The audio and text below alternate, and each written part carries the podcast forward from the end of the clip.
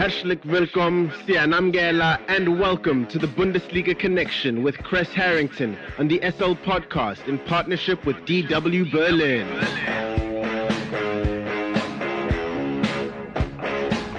It's time for the latest from Germany's domestic football league, the Bundesliga, and more. For that, we're joined by Chris Harrington from our partner station Deutsche Welle in Berlin, Germany. Chris Bayern picked up three points on the road to extend their lead. However, Dortmund were dominant at home on Sunday against Wolfsburg to get back to trailing by one point. Yeah, exactly. Just one point. As far as Dortmund's match on Sunday, two goals from Jude Bellingham. We already knew Jude Bellingham was a star. He just reminded us with that performance. Very dominant, six goals to none, nearly an American football touchdown. Wolfsburg actually just outside of punching their ticket to the Europa League. So they are in more need of three points than Borussia Dortmund because almost is not good enough. Okay. It really doesn't matter if you come down to one point off the championship title or four points. I think it doesn't make a big difference. You know, uh, I think it's a bit too late to motivate for Borussia Dortmund. They really needed to share some of those goals for the previous match day when they needed them more. You don't really need an outstanding three points, I think, a victory. What you need to do is stay focused on the goal. And we've seen a lapse in focus from Dortmund already that leave them one point. You know, when it comes to Bayern, they take care of business. It doesn't matter how ugly their three points are, how close of margins of victory it is. But coming off the win against Werder Bremen, you know, listening to Serge Gnabry, who not only netted a goal in this performance, but the previous match day as well, he said, We've done our job we have a nice cushion. That was, of course, before Dortmund cut into that lead, leaving it to one point. You know, but it, it comes down to uh, taking care of business, and uh, Dortmund just aren't in a good position. You know, they're are, are in a waiting position. You you look at you know uh, Bayern, who they, they have next. They have Schalke next.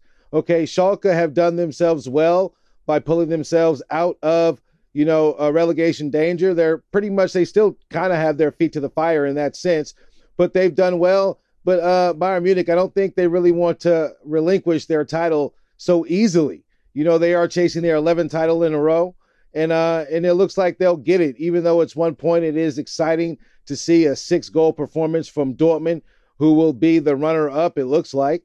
You know, uh, and then Dortmund's next opponent is not easy. Dortmund are going to have to win it out. They'll have to wait and hope Bayern drop points. Dortmund have Gladbach next. That's typically the battle of the Borussias. That's been uh, historically a tough match, you know, in, in, past fixtures. So, you know, it was an exciting weekend. Both sides won, but uh, all in all, unfortunately, it looks like some of the drama and speculation of who could win the title could be over, or uh, we're getting to that point.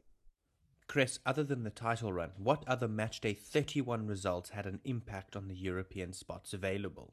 Yeah, well, you know, the first four looked pretty solid you know, um, and then you have five and six. Uh, Wolfsburg actually a side that needed the three points. I just mentioned that. You know, them losing that match, they're two points outside of the Europa League spots. And uh, they actually defeated Dortmund in the reverse fixture. So it is kind of odd that it was such a lopsided result in Dortmund's favor. In Mainz, Mainz, I also spoke about Schalke, Bayern's next opponent. Mainz lost to Schalke. That is a bit of a shock as well. You know, these are the two sides that look to be chasing any other teams outside of, you know, the top eight sides really have no chance, in my opinion, of reaching that. They're basically statistically out of contention. You know, but, you know, the top four look to be solidifying. Obviously, there's a big drop off when you look at three uh, and two, the, the two teams running for the title uh, in Bayern and Dortmund. But all in all, you know, it looks like the, the dust is settling you know, I don't know if Wolfsburg or, or Mainz can squeeze their way in to the Europa League spots. They're going to have to win out the rest of their matches and I uh, hope other sides lose. And Chris, what are your thoughts on Bayer Leverkusen and Roma in the Europa League, which kicks off on the 11th? Yeah, right around the corner. Uh, Xabi Alonso has been outstanding for Bayer Leverkusen. You know, he's a young coach. He's up against a coaching legend in Jose Mourinho. Uh, I'm proud of Leverkusen, what they're trying to accomplish. They're trying to accomplish a repeat Bundesliga victor in the Europa League. Frankfurt won it last campaign. Now Bayer Leverkusen, you know, you look at their offense, you know, they've uh, scored nine goals on the way to this stage against Roma only conceded three. They have big weapons. Uh, Moussa Diaby scored 14 goals, 10 assists in all competitions. Uh, he, he's been outstanding. You know, Florian Wirtz is back. He's been magical. You know, he's magnificent in the midfield. Uh, Leverkusen won this competition about 35 years ago in 1987. And uh, maybe they do well because Jose Mourinho's record isn't the greatest against Bundesliga clubs. And uh, Alonso's done himself well. There's even rumors that he might be uh, headed to the Premier League soon if he continues winning the way he has uh, been winning. He's turned that club around. And they're the last team in the Bundesliga standing in Europe. And being here in Europe, covering the Bundesliga, of course, I want them to succeed. And I'm pulling for Diaby, who's been stellar so far. I'm looking for them to continue that run against uh, Roma and uh, finish that out and get to a final. Going back to Bayern here now, Chris, Thomas Tuchel recently criticized the Senegalese star's performance. Reports suggest that Sadio Mane is up for sale. Do you see Mane ending his run at Bayern on a high note? You know, I really hope Mane does. You know, uh, you, it's never good when a coach publicly comments on certain things. This was in reference to Mane's first half against Hertha. He said in the first half he looked uh, very sloppy, made a few technical mistakes. Uh, you know, so that's never uh, supportive of your star player. We can't forget who Sadio Mane is. Okay, he's won. He's been the African Footballer of the Year. We know how prolific he's been in the Premier League. Bayern isn't for everyone. Germany's not for every player, every star player. You know, Premier League stars come here. I did expect uh, great things. He was, of course, injured you know, but all of these things coming out, you know, first uh, dust up with Leroy Sané, and people aren't, you know, they continue talking about that. That's one reason that they say that he's up for sale. And uh, Thomas Tuchel coming out criticizing him, you know, is not a good look. You know, I think he should figure out what he needs to do and how to use his uh, talents, you know, the talents that he does have. Bayern, of course, does have a lot of talent, but Sadio Mane, in my opinion, has proven himself to be given those opportunities. But Thomas Tuchel is not only critical of other players, he's benching other players as well. Thomas uh, Müller has been benched by Thomas Tuchel, and he hasn't really given a good reason for that, saying Thomas uh, Müller, every match is a match for Thomas Müller, blah, blah, blah. But, you know, who knows uh, what is in the future for Thomas Tuchel.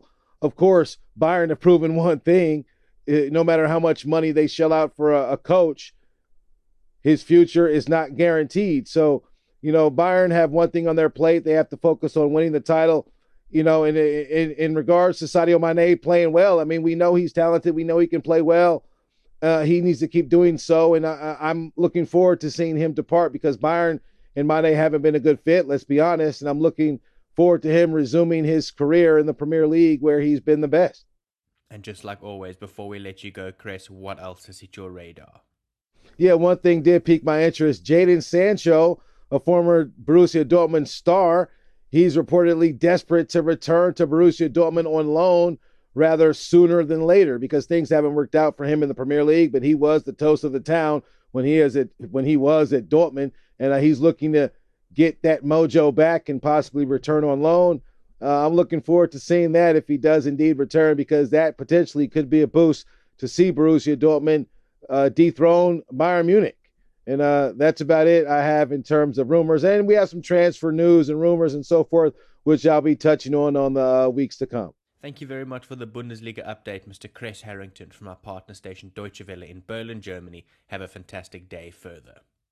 Danke schön und auf Wiedersehen.